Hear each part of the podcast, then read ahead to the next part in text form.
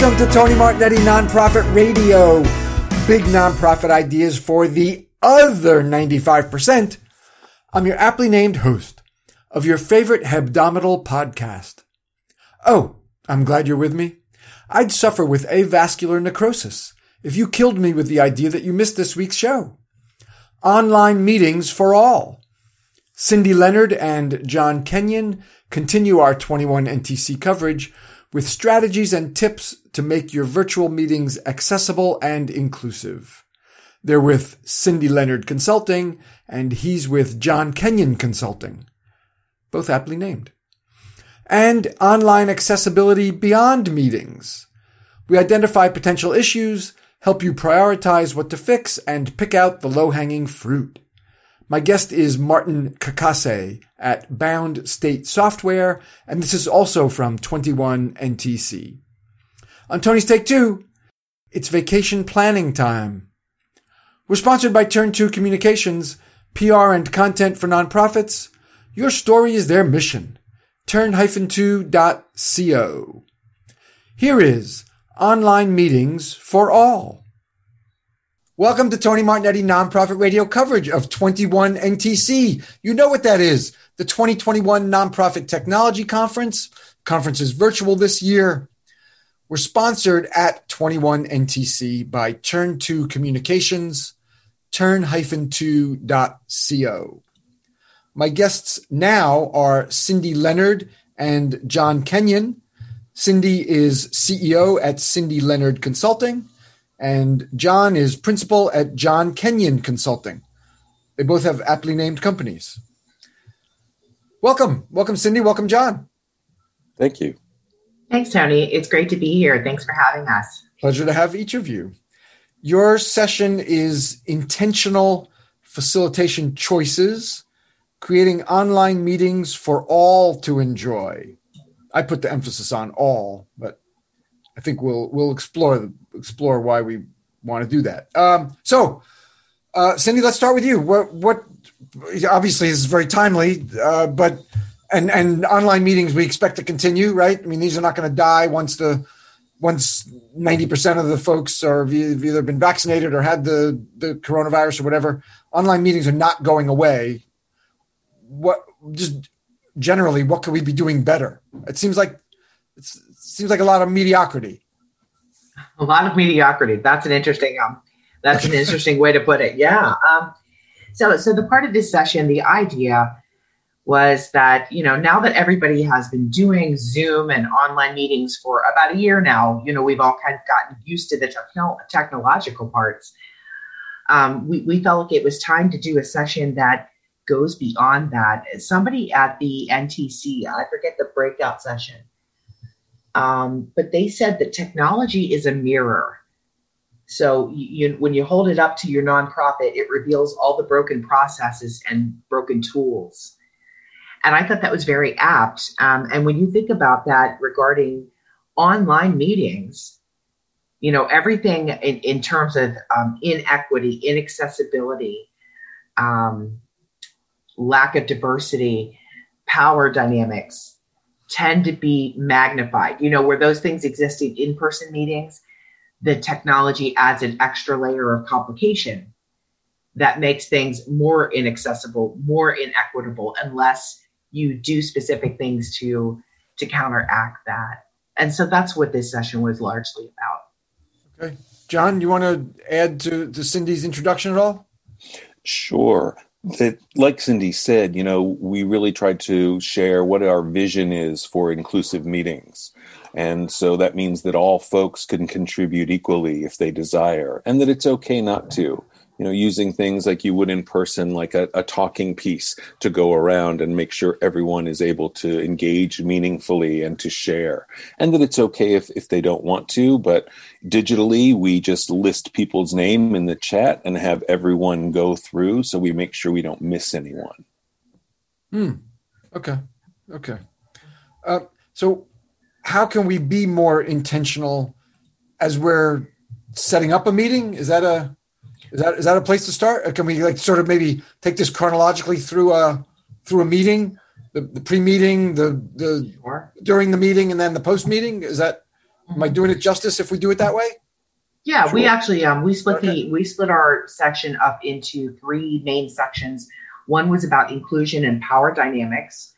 Uh, another section was accessibility techniques, how to before, during, and after with those, and experiential and reflective techniques. So we we actually demonstrated a variety of interactive activities that could be used to engage your as a facilitator to engage the audience. So those were our three main sections. Okay. Um, is it okay if we? Uh, uh, well, I don't. I don't want to mess up your. Uh, No, you're fine. okay. Um, so can John- we do it? Chrono- Can we do it John- chronologically then? Is that okay? Sure, I think so. Um, yeah, John and Griffin, Griffin uh, Castillo, um, who's not with us today. Uh, Griffin and John were covering the power dynamics portion of this. So I think starting there is probably a good idea, don't Okay. you think, John? Sure. So, yeah, Tony, if it's okay, I'm going to talk about some aspects of inclusion, and then I'll start to do that. I'll talk about before, during, and after a meeting. Okay. Thank you. All right. Great. all right. So, some of the aspects of inclusion that we want to make sure people are aware of are the some of the advantages that we bring to our meetings online, from having the latest technology to having older technology or only phones, and even recognizing folks have no internet access in some areas. Understanding there's advantages when it comes to digital, digital literacy with computers or software, Hmm. even having a dedicated space to participate. Uh, our co-presenter Griffin Castillo is uh, the racial equity ambassador for the Oakland school system, and so many students are sharing space with other family members. Um, understanding some people can respond quickly versus those who are reflective thinkers, so providing different modes for people to share, as well as the very common advantages of having expertise. Seniority or rank or relational privilege. So, you want to be aware of those aspects and then there are specific things you can do before, during, and after your meetings to make sure that you're creating an inclusive and accessible meeting. Okay. Okay. Well, uh, I mean, I got I got to start with the uh, the obvious. You know, I'm I'm asking neophyte questions. You you all spend uh, have spent years thinking about these things, and I'm coming at it quite a bit newer. Um for folks who don't have the technology that's needed, how do we include them in a meeting that we're planning online that has to be online by the because of the pandemic? By the way, if you hear any background noise, I'm, I'm having some renovations done, so you, you might hear banging. Yeah, there's a little hammering, a little sawing, a little drilling going on. So uh, that's that's that's your lackluster host with a talk about a non-private. I mean, I guess uh, Uh-huh. there, there are much le- there are much worse environments to have to be a party to a meeting in, but I'm I'm in a lesser one than I than I would like. But that's what that that's what that is, listeners. You're you're hearing uh, my stairs being renovated. Okay, so what about folks who don't have any? They don't even have access. They don't have digital access. How do we accommodate them? How have we accommodated them, and how can we going forward in online meetings? Sure. So, two of the ways we talked about were make sure that you're providing offline readable versions of any documents or presentations for those who can't see them live or can't see them online, but may be able to download them, as well as documenting your notes and providing recordings, either video or audio, to allow folks to review materials, digest them at their own pace. And that also supports accessibility, which are some of the pieces that Cindy talked about. Okay. It still seems like I don't know. It still seems insurmountable, though. I mean, if you if you're if you're giving them a recording, but I mean, if they don't have internet access, how, how can you give them the recording? Sure. So the example I use, I often work with Native American people, and uh, for example, sometimes they need to drive a half hour in order to get a signal on their phone, or they could go to a library on the reservation uh, or wherever they are. So it is possible for them to get access. It just may not be live, and it just may not be high speed. So as long as you're providing those materials and there's a way for them to get them and put them on their devices or print them out if needed, that helps. So, in, as you're planning meetings, you need to be aware that there may be folks that are going to raise their hand and say, "I, I can't attend a Zoom meeting at one o'clock tomorrow. I, mean, I, you know, I don't have that kind of access, or I don't have the you mentioned even the privacy. I mean, maybe they have online access, but they don't have a private space to to listen and and not yeah to, to, to listen and participate. Sure. Yeah, so I'll talk about some of the things um, that that I covered, and then I'm going to pass it to Cindy because she's got some great uh, ideas in when it comes to accessibility for people of all abilities.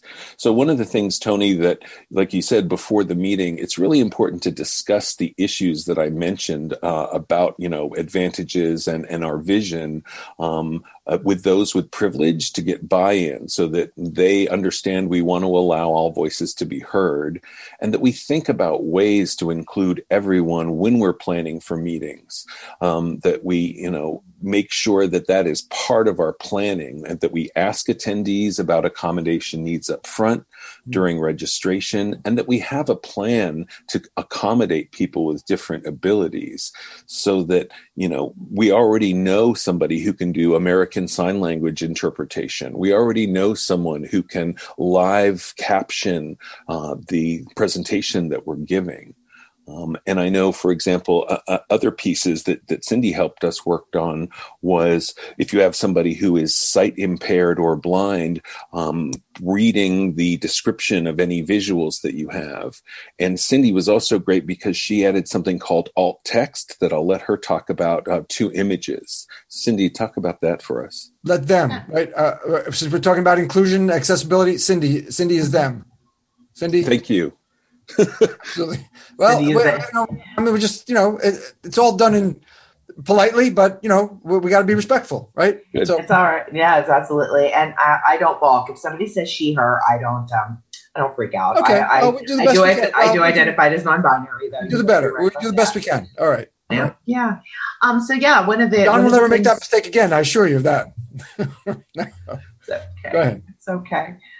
Um. So so yeah. So um one of the things that we did uh, did we did do as, as an accessibility t- uh, technique during the meeting, and we probably should be doing this for radio interviews as well. You, one would think. Um, whenever we did our introductions, uh, for example, I said I'm Cindy Leonard from blah blah blah, Cindy Leonard Consulting, and I am a white uh, white person with long, straight brown hair and green glasses and today I have on a plaid sweater and I'm sitting uh, with a yellow, a blank yellow wall background behind me.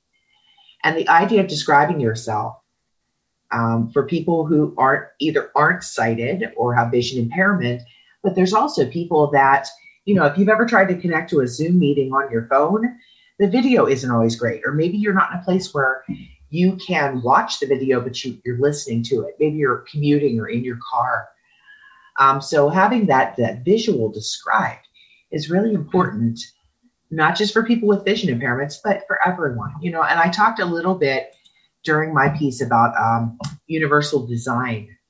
You know, and so one of the great examples of universal design, design that is good for everyone, helps people with disabilities, but is also good for more than more of an audience, is the concept of curb cuts now this is a low tech example, but the curb cut, that that um, that little cutout at the corner of a sidewalk, you know, it's it's great for people with in, using a wheelchair. It's great for people using a a cane, you know, walking that they're have blindness. But it's also great for women in stroll women with babies in strollers. It's great for uh, delivery persons. It's great for older people who tend to trip on, you know, as we age, we tend to trip more. Um, so the idea is to make your your PowerPoint and your meeting and your handouts more accessible, and it helps everyone, not just people with disabilities. Yeah, mm-hmm. I've I've had uh, guests from in previous NTCs make that point often. Uh, usually, I think in the in the context of a web web web design, mm-hmm. uh, but it, it, it, benefits it benefits everyone. Uh, it reduces eye, you know, if if if you're using the right contrast levels, it reduces eye strain for for everybody, mm-hmm. uh, et cetera, et cetera. All right. Yeah, it, it really does overlap. I've been um, one of my one of my consulting practice pieces is web de- website development, which I've been doing for about 20 years, and there is a lot of overlap. A lot of the things that I was saying about your PowerPoint deck also applies to your website Yeah. Uh, so, for example, the alternative text. Alternative text is what is read in lieu of uh, the file name of a photo. So, if I'm, let's say I am a person who is blind and I'm using a, a screen reader software that is reading the web page to me or reading the PowerPoint deck to me.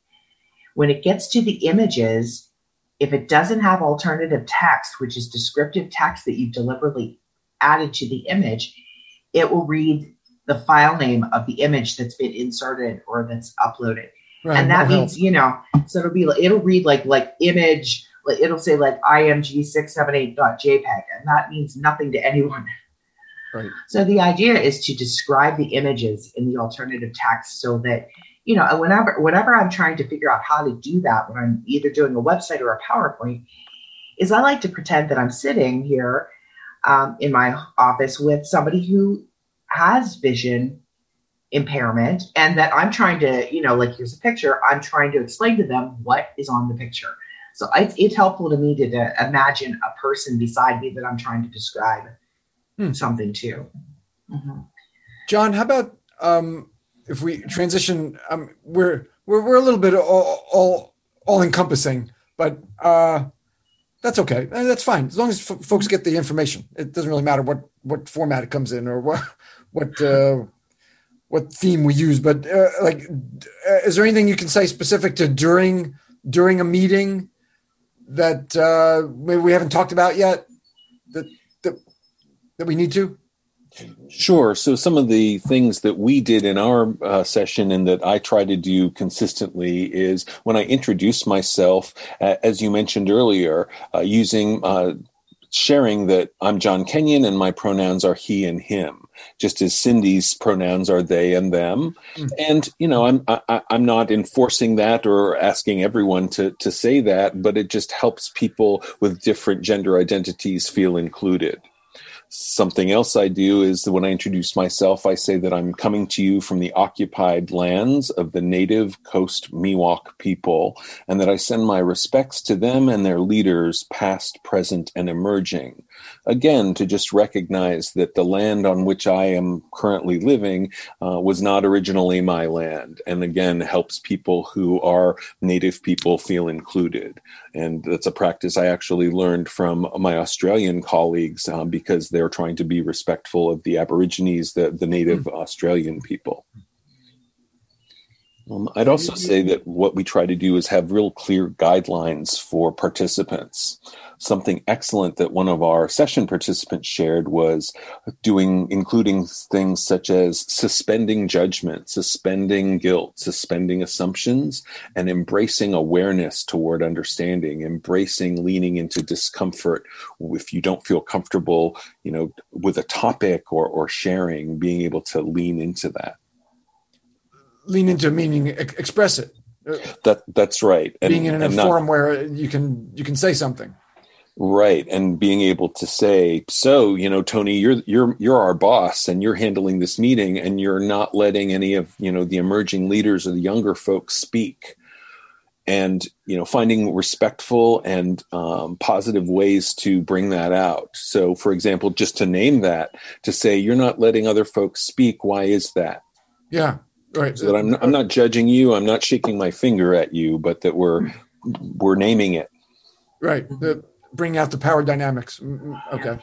Okay. And some accessibility related things that we do during a meeting are, are they're actually pretty intuitive once once you hear them. But um, if you don't deliberately think about them, it, it you know that you can miss things.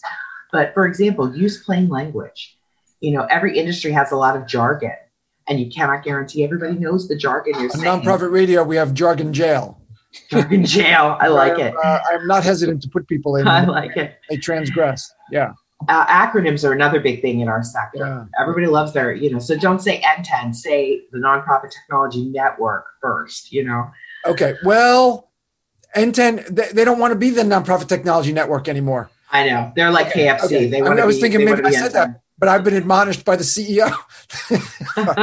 Did I? Maybe I said NTEN earlier, but the, uh. Amy Sample Ward, the the NTEN CEO, is is a regular contributor, a technology contributor to my show. Oh, I'm sure. But she's admonished me to stop saying nonprofit technology network. So okay, okay, that comes from that comes from the top. But absolutely, acronyms. Uh, you know, fundraising is full of them. I do planned giving, and there's all kinds of acronyms around Oh, yeah. trusts and and just the, the the assumption that everybody knows what you're talking about. I mean, I, I shoot my hand up and say, "What is that?" You know, I'm Uh, right, right. embarrassed myself. I've, I've been doing it all my life, so it's you know, uh, so I don't mind people. But but if one person doesn't understand, there's probably fifty who don't.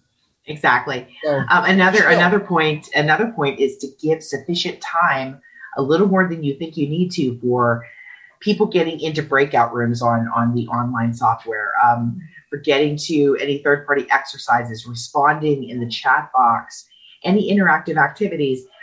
Not everybody is a fast clicker. You know, like I'm I'm a power user, I guess you could say, on a on a laptop or a computer. So I'm really fast on the clicking. Um, but not everybody is like that. People need time. Some people need more time to find what they're supposed to be doing or go where they're supposed to be going. So you want to be careful about that as well. Yeah, yeah. All right. Um, how about uh, after after the meeting? Follow up, Uh, John. You had mentioned. Uh, doc, I think it was you, John. Uh, uh, readable documents. Um, what, what else? What else should we do? Be doing in follow up to to be sensitive to? Sure. So just to reiterate, like I said, making sure that you have all your documents and, and notes and things like that that you can share with people so they can download them and read them offline or, or print them out. Something else that was suggested in our session and that we try to do is post meeting surveys and ask, how did we do with inclusion? How did we do with accessibility? You know, if you're an emerging leader, did you feel centered? Did you feel excluded or, or included? Did we give everyone time and space to, to participate, whether they're able to share immediately or there are more reflective thinkers like many of us are? Cindy, anything you want to add there? No, not at all. That that's great, John. That was a great summary. Um, I would like to send a shout out to our our. We mentioned Griffin Castillo, one of our co-presenters. yeah, I was gonna I was gonna put a moratorium on mentioning him because he didn't join us for the interview here. Um, so no, and um, twice. No, go ahead. no, so our other co-presenter, whose name I don't think we've mentioned yet, is Jean Allen, and Jean Allen um, is is she's she's a dual role. She's with a, a nonprofit. She's on the board of a nonprofit in North Carolina, with whose name which name of which I cannot remember. Um, but she's also uh, independent nonprofit consultant herself. She's been at it for many years. Very smart lady. Jean ran. Um, she talked about all of the interactive how exercises, how to inclu- include more engagement in your breakout session to make it more interesting, or in your in your online meeting. Um, Is there anything from that that you can you can share? Maybe Yeah, not as well as Jean would have, but you. I mean, yeah. folks are looking for engagement possibilities in online. Yeah. What what what can you reveal? Yeah, it was something as simple uh, to an exercise she called a chatterfall exercise, chatterfall like a waterfall. Um, and we put a we put a question on the screen that says an idea emerging for me is blank. And she had them all not hit send, but to add their uh, answers or their reflections in the comments box or the chat box. And then she had them all hit send at the same time. And it was just this beautiful cascade of all kinds of thoughts and comments all coming out at once. And there was a lot of there were a lot of unifying ideas and themes that emerged from that. Hmm. And then she also showed us a tool Wait, which hold I, on, I- Cindy. What, just tell me again. What was the lead into that? What was the the the the, the, statement that folks were supposed to fill in the blank? What was yeah, it? so we asked them to just tell us an idea emerging for me, meaning emerging from the session so far, Okay. is, and then they were supposed to finish the Right. Thank you. Okay. Okay. Yeah, and it could be any question, of course, of course. Um, and Jean also did a live example of a Google Jam board. So jam, like, like let's jam, you know. Um, and it, it's a really, it's almost like an inner. John, you can help me with the description on this. It's almost like a, like an interactive multi-user whiteboard. It reminds me of a smart board that you have in a in a classroom or a meeting room, except that everybody accesses it at the same time and you could add post-it notes and, and print on it and scribble on it. It's really neat. It's Right. part of the the Google suite. That's that's right. Yeah, it's mm-hmm. it's almost as if as we often do in offline meetings, you have a wall where people are putting up post-its and people can put up post-its and write anything they want on them. We were able even showed folks how we were able to upload images and pictures. So it's as Cindy said, this nice interactive place where people can share. You could even do something like, here's a question, do you agree or not? And and put your post-it, you know, five is totally agree, one is I don't agree at all. So you get a spectrum of answers and see where people lie on the answer to the question. It's not just thumbs up or thumbs down. And this is called a Google Jam board. J- Jam board. Jam board. And how does it relate to using Zoom for meetings? Is it a is it like a screen share? You, someone shares their screen and they show their Jamboard, and then everybody. No, everybody can't participate. How does it work no, with a Zoom meeting? What? You give them a link and you send them off to the the tool. They stay in Zoom. They stay in the Zoom room, but oh you know, so they keep Zoom active, but you're sending them to their browser and it opens in a browser tab. Okay, I see. Mm-hmm. So everybody's doing it independently uh, along alongside Zoom. Okay. Mm-hmm. All right, we have just a couple minutes left. Uh, anything that we haven't talked about that either of you want to bring up in the closing couple minutes? Sure. So I think for my closing, I would just share a participant quote from our session, which which really resonated with me.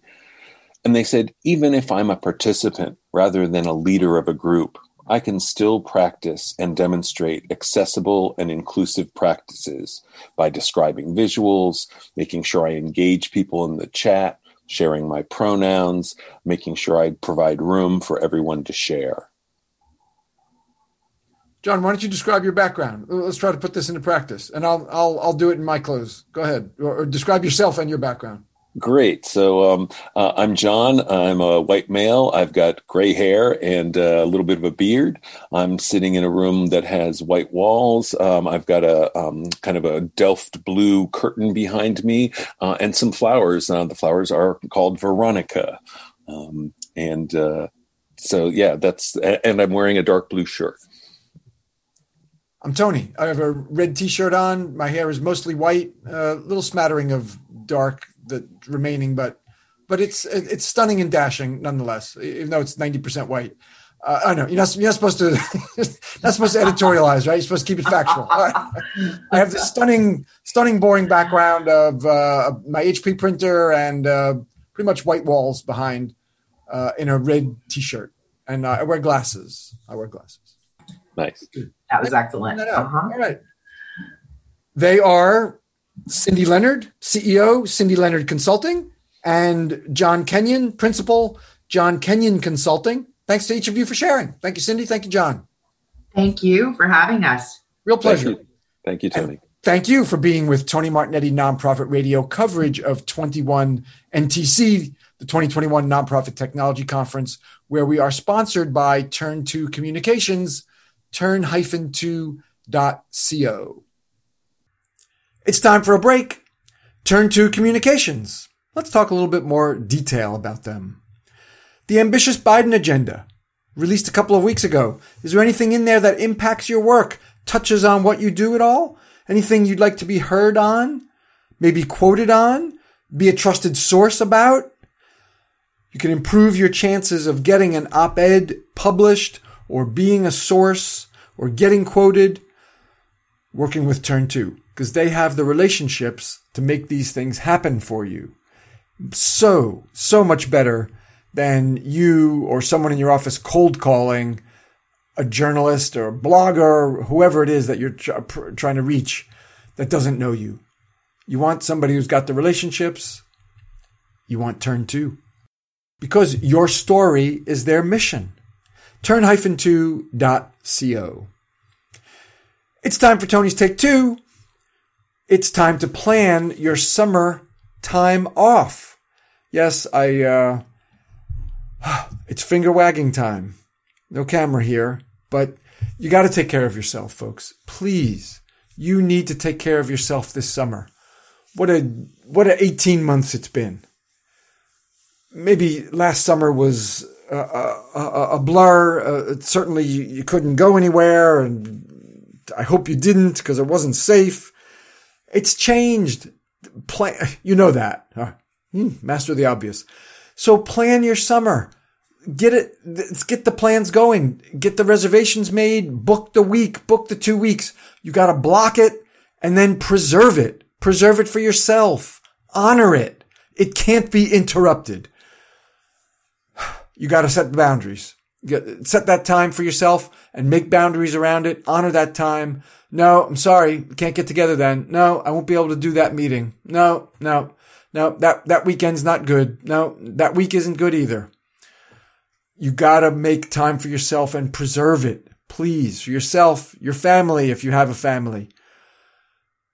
Get that time away this summer. You need it. You deserve it.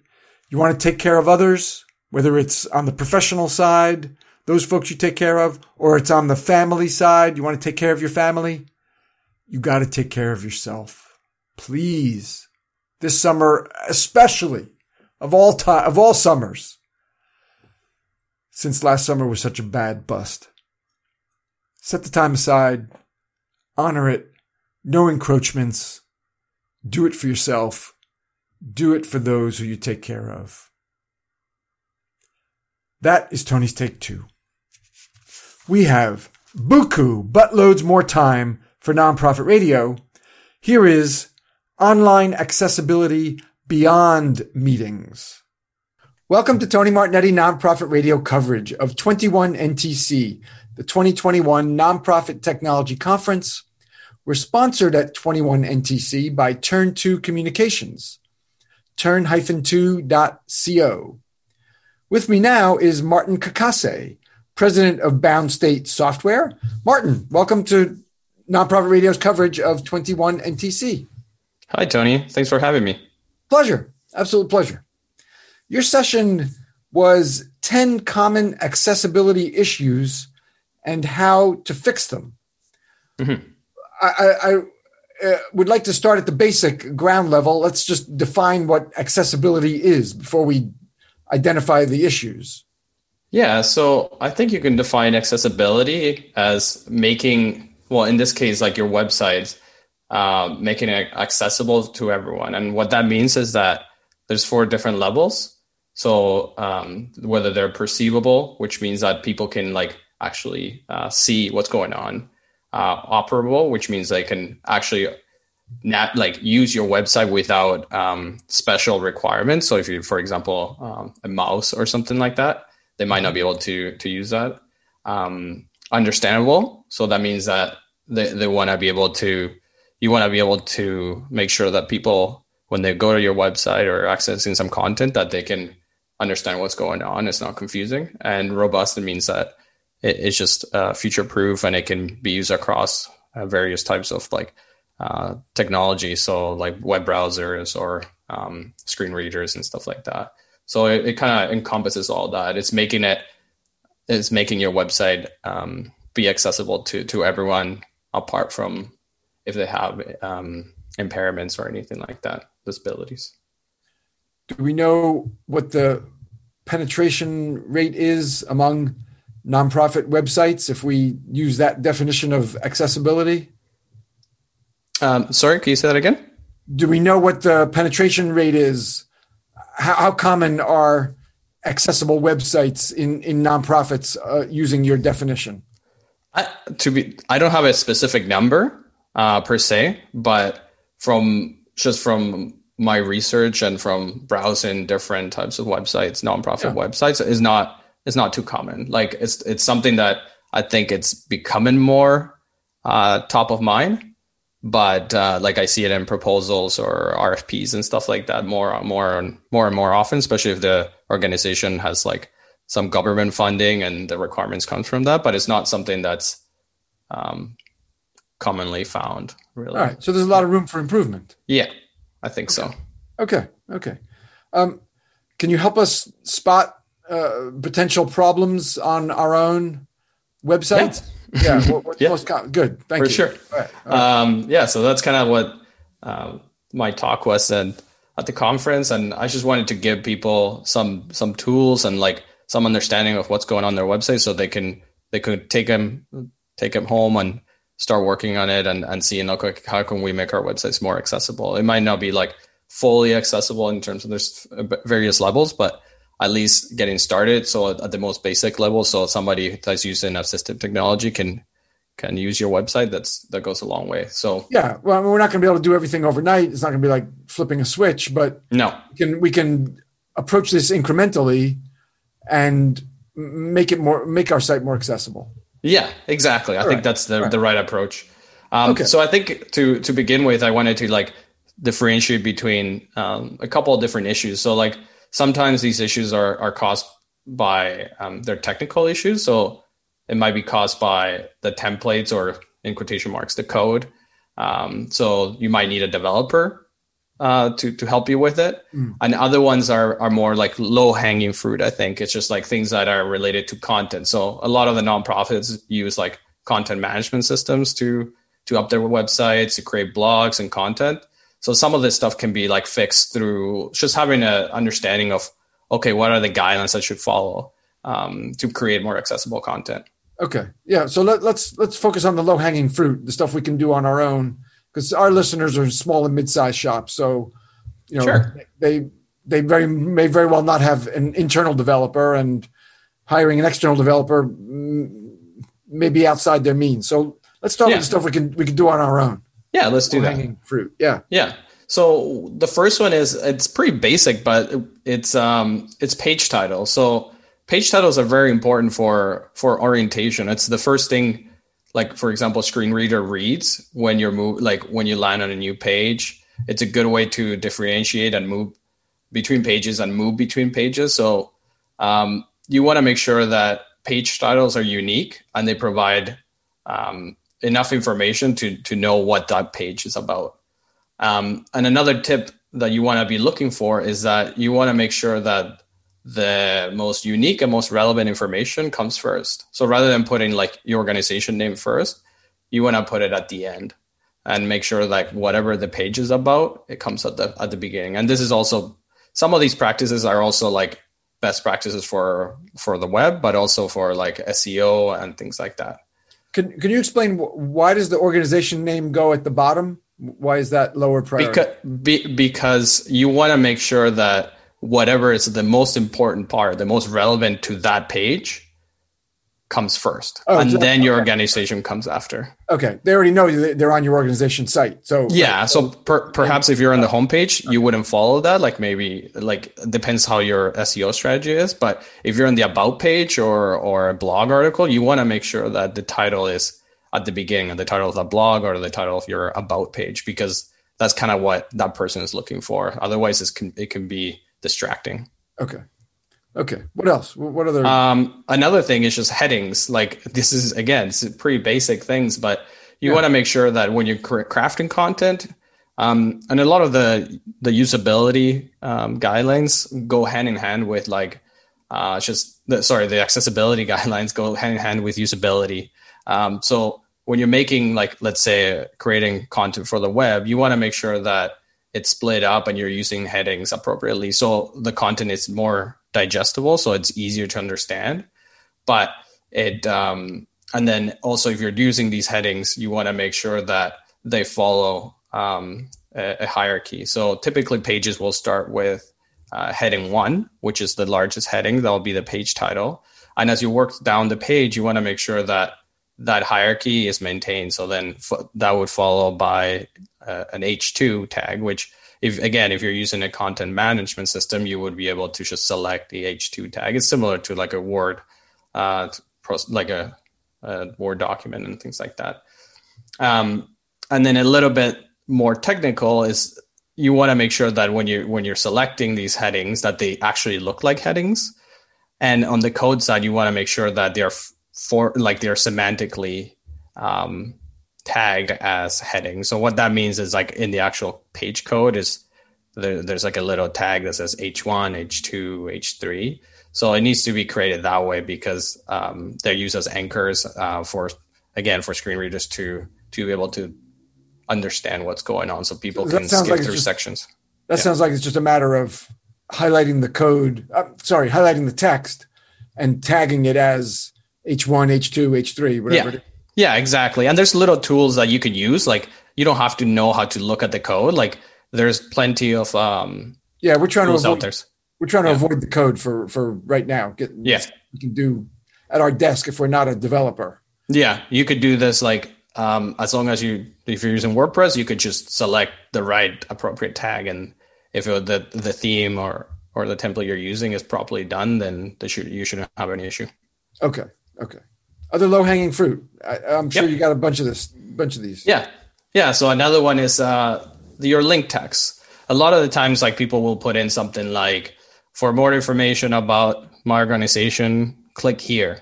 Now, um, you you want to make sure that you're when you're creating links that people understand like where they're going, uh, like where where that link is is taking them, and so you want to be able to when you're creating these links, you want to create create context rich links. Um, and the reason for that is because some some assistive technologies allow allow them to to view all the links in one page. Just so you land on a page, see all the links, and they're listed in order. So say that you have a lot of click here's, like they don't really make sense out of context. So it doesn't really help them and it's confusing. So rather than doing something like that, you want to make sure that the the the the links make sense out of context. So you want to say learn more about my organization. That's the entire link. So when somebody's scanning through all the links, it makes sense to them. Oh, all right. So Yeah. it's a matter of which words are linked. Yeah, exactly. just And linking the word here, here, here. Exactly. Yeah. And and and the same thing goes with buttons, for example. You don't want to have like buttons that are just generic like submit. You want to make sure that they're descriptive. So again, this goes hands in hand with uh, usability. So you want to make sure that the button says, for example, if it's a newsletter, subscribe to newsletter. So they know what the action they're taking. I see. All right. That that explains something that I've wondered about. Why some people have, uh, or some, and I see it mostly in journalism too. And now I'm thinking about it. You know, like five or six words will be highlighted as the link. Mm-hmm. One of them. Yeah. Right. And it's also, it, It's it's, also, but yeah. Okay. Yeah, and it's it's also better for SEO too, because you're that's Ah. kind of in in essence like Google crawls your site through a bot. So and it's very similar how a screen reader will read it. So they would they look at the links and it's like okay, this link is this, um, and then you would you, you insert that phrase, and then that's how it, it starts to understand what's going on on your website and where web pages to navigate to. Very and, good. and so on. Yeah, Content rich links. All right. Yeah. Give us more. Give us Yeah. more. Don't Yeah, so out an- Profit Radio. Yeah, and another one is um, text alternatives. I, I'm I'm sure everyone, well, not everyone, but this is more familiar. Like alt text is the text alternative description of an image. So of course, if you're if if you can't see and you're using a screen reader, you you can't see what the image is about. Mm-hmm. Uh, so you can you can provide the description for the image um, about what that image is about, uh, or the or why that that image is there. So what's the function? Um, if it's just like a decorative image, you don't you don't need to put anything. But if if it serves a purpose, it's important to to have that there. Where do you Uh, put that description? So typically, when you're uploading a, new image on your content management system, uh, you have the option that there'll be like a little descriptor field. It'll even say alt text, and then you could just put it in there. Alt text. Okay. Yep. Okay. Yeah. Okay. It's it's it's it, it's very common. It's just a lot of times you're like uploading a lot of images and going through like doing a million things. So it's one of the things that's easy to to miss, and it, it can be hard to also to to think about what uh what what to put in there. So I think Okay, it's, other- if it's yeah I guess otherwise the, the person, the screen reader is just going to see like a, a file name. yeah exactly Yeah. Image7.jpg, which is, yeah course. yeah or it may, maybe a default value that the the programmer put in there. It might say default. Okay. So yeah, it's it's not great. Either one. Um, Yeah, right. and, right. and then in the same in lines with the uh, with the links that we talked about before, a lot of times you use images as links. So you want to make sure that in the alt text you're including including the the destination. If you're using an image for a link, making sure okay, where is this link taking me? It's it's kind of tied into what we talked about before. Yep. Okay. About the, the content, content and the links. Okay. Yeah. Others? Uh, yep. Uh, number five would be uh, multimedia, like so, like podcast, for example, um, not available like to people with hard, with hard of hearing or deaf.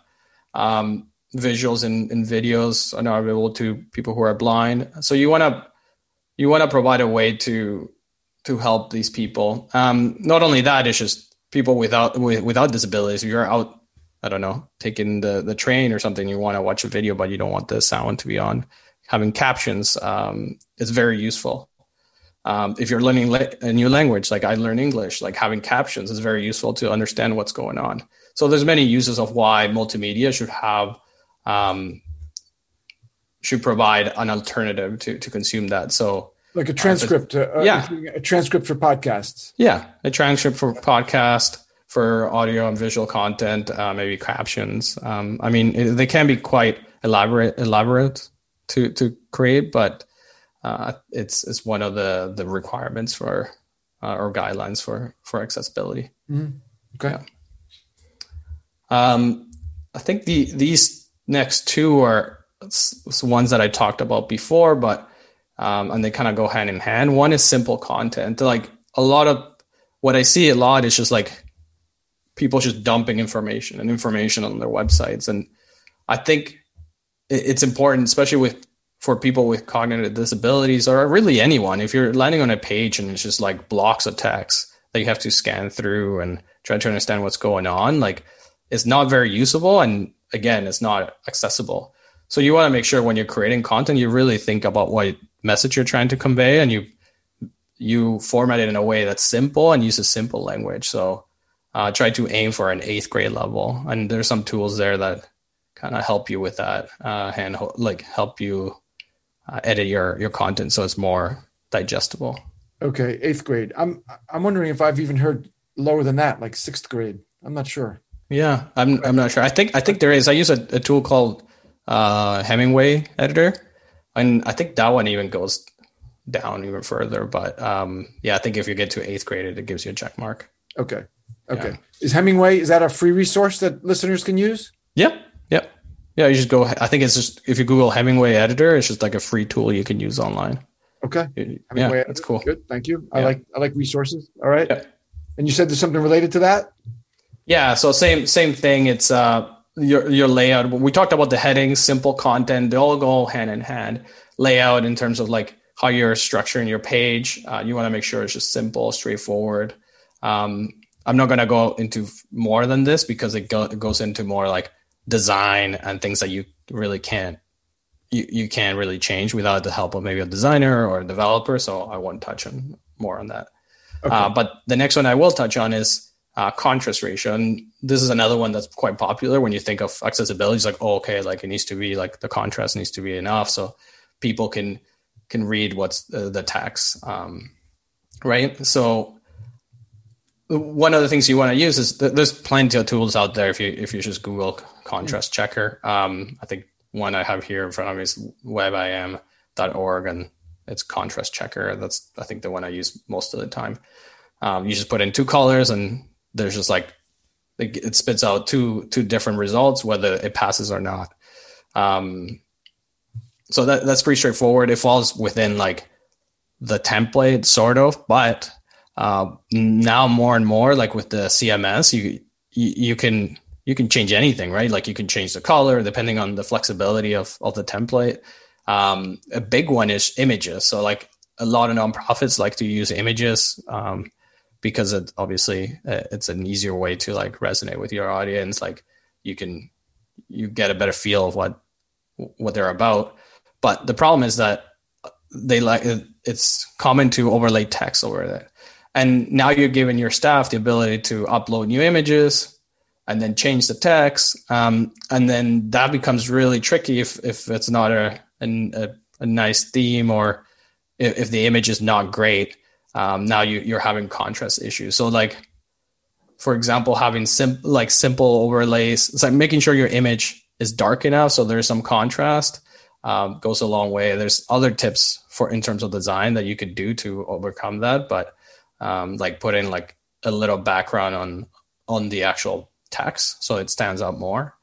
Um, but yeah, I think it's one of the tips is just be careful on the images you're picking, making sure there's enough contrast or and if it's not adding some sort if you if you have the skills just adding a bit of like a, a darker um rectangle over top, like through wh- whatever image processing uh, software that, that you use. And you can check this with what's the. Oh, by the way, I want just let's make sure everybody knows CMS is your content management system. Yeah. Just, just in case uh, anybody yeah. questioning that, I'm not going to put Martin in jargon jail because I think CMS is pretty pretty widely known. But yeah. if you get if you get too jargony, Martin, then I have jargon jail. Yeah. Uh, okay. I'm not, Sounds I'm, good. I'm not, but I'm not putting you in there for CMS. I think that's pretty. It's it is widely known. But just yeah. just in case there's any listeners who don't know, CMS is your content management system. And what's Thanks, the, Tony. Uh, absolutely, but be careful because you've transgressed. Yeah. You know, I, you're going in. I don't. I don't want to go to jail. I don't have a jail-free card. So yes, that's right. Well, I, I allow. Uh, um, uh, parole is not too hard to get. Okay, that's good. Good to hear. What's the uh, contrast checker again? That uh, resource that folks can use? So it's web. So uh, I'll. It's webaim.org. Okay. Um, and then you, if you go to the website, it's just under the resources as contrast checker. Yeah. Okay.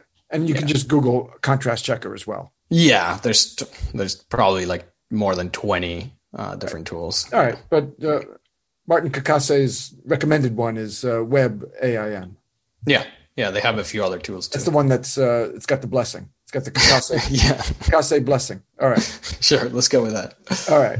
So is that uh, does that exhaust the ones that folks can do on their own without a developer? Or? Let's see. I think the last one is actually um, it's not really an issue, but something that's nice to have is uh, an accessibility statement. And during my uh, talk, uh, a couple people like this. Um, so there, an accessibility statement is just it's an important. It's kind of think about it like a privacy statement, but for accessibility, it shows your users that you you kind of care about uh, accessibility and about them. Uh, provides them with information about the accessibility of your content. What what steps are you taking to to do um, to make your website accessible. And then you can provide an option to to receive feedback. So if they notice any problems, they can they can they can reach out and let you know because issues will come up as you create new content or things get updated. There'll be regressions and um, you kind of have to stay on top of it. Accessibility is just periodically do checks to make sure that uh, nothing nothing fails. So yeah, that, that, yeah. that, that bleeds into maintaining accessibility over time. Mm-hmm. We have a few more minutes left. What's your advice around keeping this up? Yeah, so I think to to keep this up, you got to understand that again, regressions are common if you're constantly updating your website and uploading new content. I think uh, having manual checks periodically, so maybe once a month, you have a bit of a checklist to go through. Um, it's it's a good idea. I think sharing the some guidelines with your team, it's it, will go a long way rather than be um, reactive and, and fix changes as they come up, like you can make sure that new content that you're creating meets the guidelines. So it's just having like a little checklist of okay, well, these are the common things that you want we want to stick with. Uh, will go a long way. And then for later, like or if your budget allows, there's a bunch of automation tools that will like run tests for you um, on your website. So if you're a bigger site and you thought have thousands of articles or, or things like that, you might want to look into into that. And and, and accessibility is a, is important to you that it might be worth it. Um, so, for example, I have here, um, like from Deque Axe, uh, so it's like a, an extension. Um, th- there's also accessibility insights from Microsoft, or again, the same website I I linked to before, Web, WebAIM. Uh, they have a wave evaluation tool that you can. Okay, wait. Let, us take those one at a time.